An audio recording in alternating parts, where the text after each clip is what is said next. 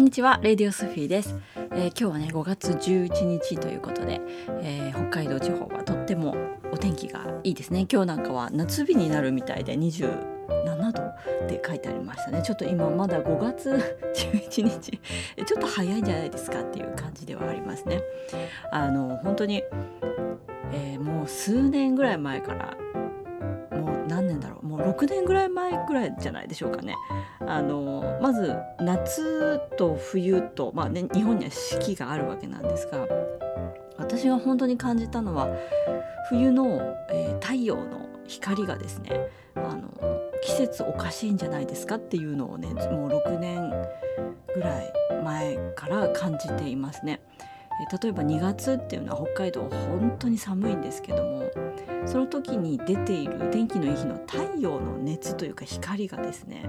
これ春の太陽だよねっていうような太陽の感じなんですよね。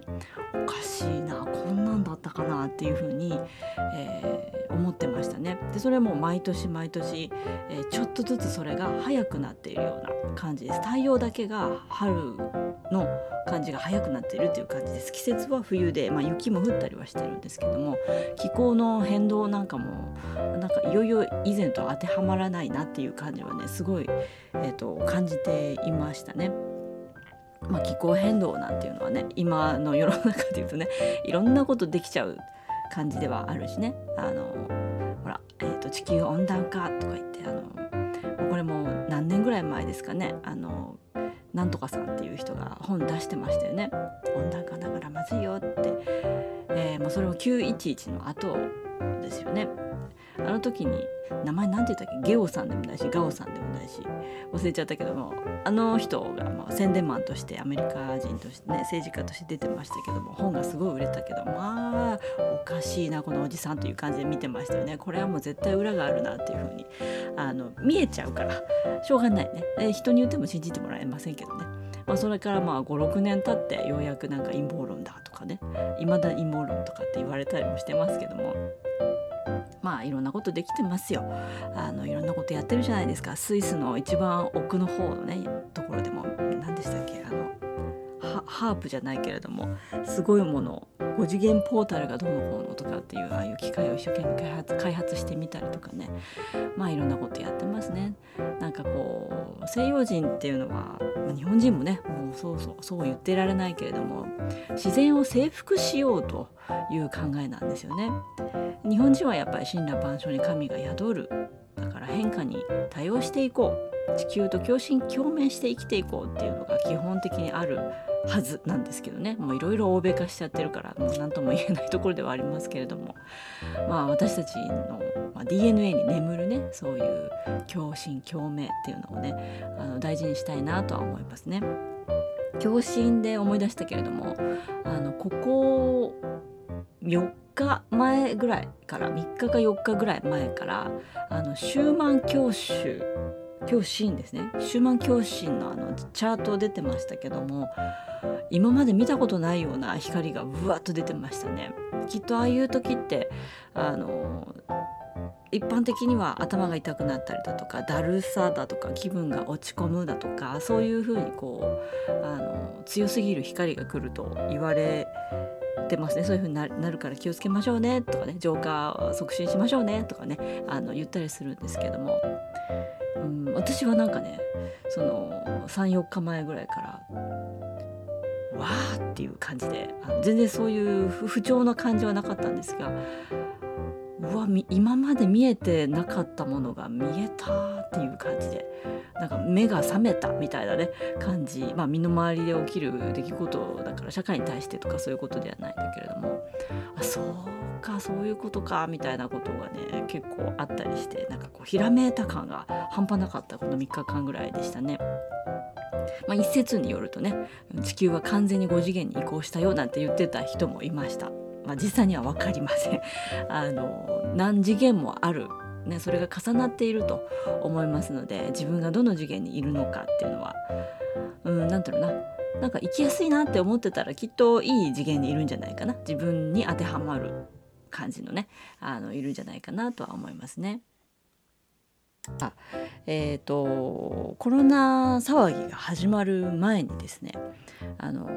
皆さん知っている方も多いかと思うんですけども洗濯マグちゃんってあったじゃないですか。マグネシウム、えー、マグネシウムで、えー、洗濯をね洗いましょうと。素晴らしい商品だなと思うわけですよ。で環境も汚さないしあの何ですか洗濯に使ったお水をね実際に私たちもあの風で黄色くなってしまったあのトマトの苗にですね洗濯が終わった後のそのお水をですねまさえちゃんがねかけてあげたんですよ。そしたら本当に緑緑あの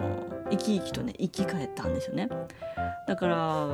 要するに洗濯をした後のお水がこう流れていった後環境を良くしてくれるっていうこんないいことはないじゃないかっていう、えー、ものだと思うしもう私あの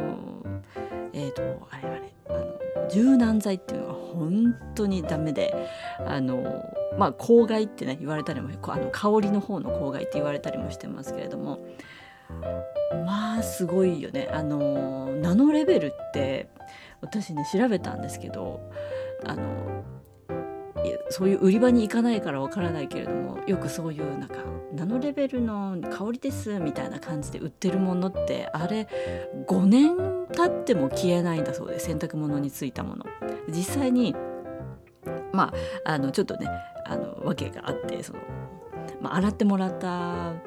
えー、洗濯物を私のじゃないんですけども置いてあったものがあった時にまあすごい匂いを発しているそして洗えば取れるだろうと思って他のものと洗ったら他のものに匂いが移ってそしてそれも取れないっていう現象がですねあの起きたんですよね。これはすごいなって思って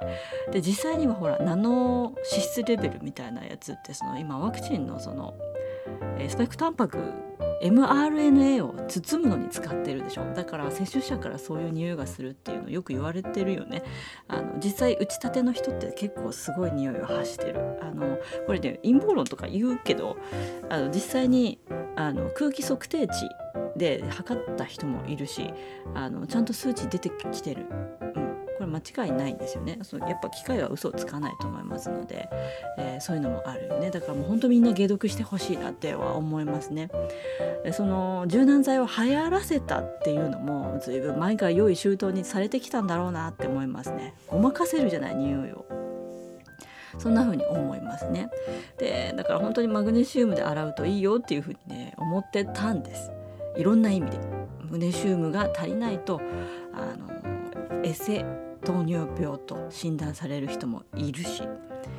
えー、体にとって必要なミネラルとしてとっても必要だしねあの何て言うんですかそのうつ病とか気分不定収束とかねそういったものの原因にもマグネシウム不足が関係してたりもします。だからいいよってよしこれは素晴らしいと思った瞬間に消費者庁からチェックが入ったじゃないですかああいう時ってあの私たちは必ず裏があるなって思いますよね。何が始まったんだとても重要なものを政府国は隠しますよね。あのもう笑っちゃったのがさあのビタミン C は風邪に効きませんって言い始めた時があったんですよ。いやそれはないでしょうと。それでも信じちゃう人は信じちゃうんでしょうけどね。もう勘弁しましょうよと。消費者庁のページに行ってこれは良くないですよって言ったものはいいものだっていうふうに考えてもいいぐらい極端な話そのぐらいあのあべこべのことをね表に出してますね。すごいね。全部裏に利権お金関係してあります。株主が誰かを探せば答えがちゃんと出てきますので。お金の流れを追えば答えがわかると思います。えー、まあ、そんなことはいいんですけど、えー、でそのねマグネシウム要はにがりあのお手軽にね取れるっていうことでにがりを、えー、まあ、ご飯の中ご飯を炊く時に入れてみたりだとかお水を飲む時に入れてみたりコーヒーとかねあんまりたくさん入れちゃうと味が変わっちゃうからちょっとずつ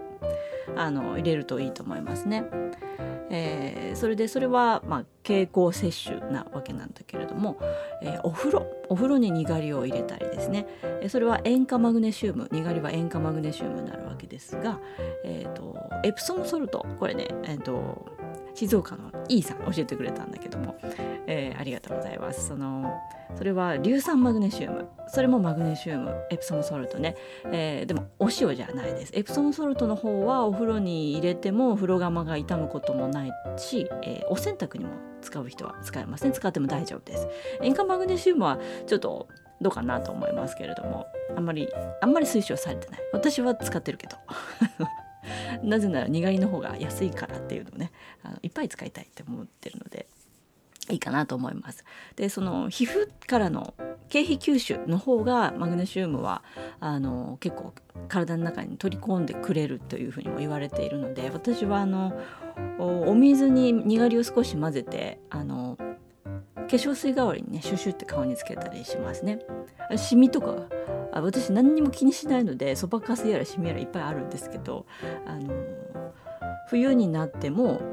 雪かきをするとですね強い光の反射雪が反射してあの帽子かぶってても下からこうね当てられるこうすごい紫外線があって結構シミ強くなるんですよ。濃くなるんですね。でそれがですね薄くなりましたね。うん。それで、え白髪がですねえ私の話じゃないんですけども3分の1になった人もいます、まあ、とても身近で。もう私も見て分かったっていうぐらい、えー、そのぐらい、まあ、マグネシウム不足からくる白髪が多くなって要するに、えー、ストレスがかかるとマグネシウムをいっぱい使っちゃうんです。でそうするとえー、いろんな弊害が出てくるよっていうので白髪になってみて年年相応じゃなくて年より老けて見えちゃうよっていう風になっていくことですね。お肌の、えー、質感とかも全然違ってくると思うし、えー、年を取ってきてあの皮膚の乾燥で悩んでる人かいかいね悩んでる人もあのエプソムソルトだったりにがりだったりの、えお風呂に入ると、えマグネシウムが体の中に入ってきて自分の力も使ってねもちろんねあの皮膚の状態良くなるよっていうのもよくある話ですねなので是非使ってみてほしいなと思いますうん、あの重金属を排出解毒するのにもとてもいいと思います。あのまあ、政府がこれはダメよって言ったものはまず疑ってみた方がいいと思いますね。でいろんな人がいろんなことを言っているお医者さんであってもまあうんまあ、ワクチンをねいいとか悪いとか言ってくれてる人もいます。まあ、いいっていう人はもう論外ですけど悪いと言ってる人の中にだって細分化していくとよくわかります。だからやっぱり自分自身の体誰のものでもない自分が管理している体っていうのは自分で管理してケアしていく必要があると思います。同じ環境に住んでいるわけでもないし同じ生活環境でもないしね。そういったところを見ていけばやっぱり自分にとって必要なものは何かっていうものは自分でまず実験してみるのが一番なんじゃないかなとは思います。私もこうやって進めてるけれども100人いたら100人にいいかどうかはわからないですよね。その方の体調とかもあるでしょうし、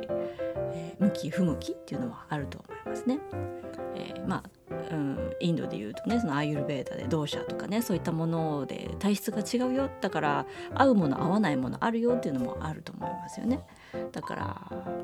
万人に向くかどうかわからないですけども一つのねあの目安として使ってみてはいかがですかと思います。あのえっとね暮らしのツボってっていうあの概要欄にリンクを貼ってみようと思うんですがあの1年ぐらい前からあの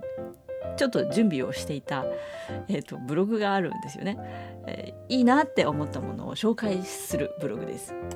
えー、その中に、えー、文章でもうちょっと分かりやすく書いておけたらなとは思います。このたらたらペラペラ喋ってるとね自分でも何喋ってるか分かんない時結構あるのであのそれをこう一生懸命自分で聞きながらまとめてやれたらいいなと思いつつなんか随分時間が経って一つの記事だけ上がってるかもしれません よかったら見てみてくださいあのあんまり、えー、続くかどうか分かんないからあの、えー、すごいおすすめですって言えないんだけどもあのなんかね一つ参考になればいいなと思っています。えー、また、えー、配信を続けていきたいと思います。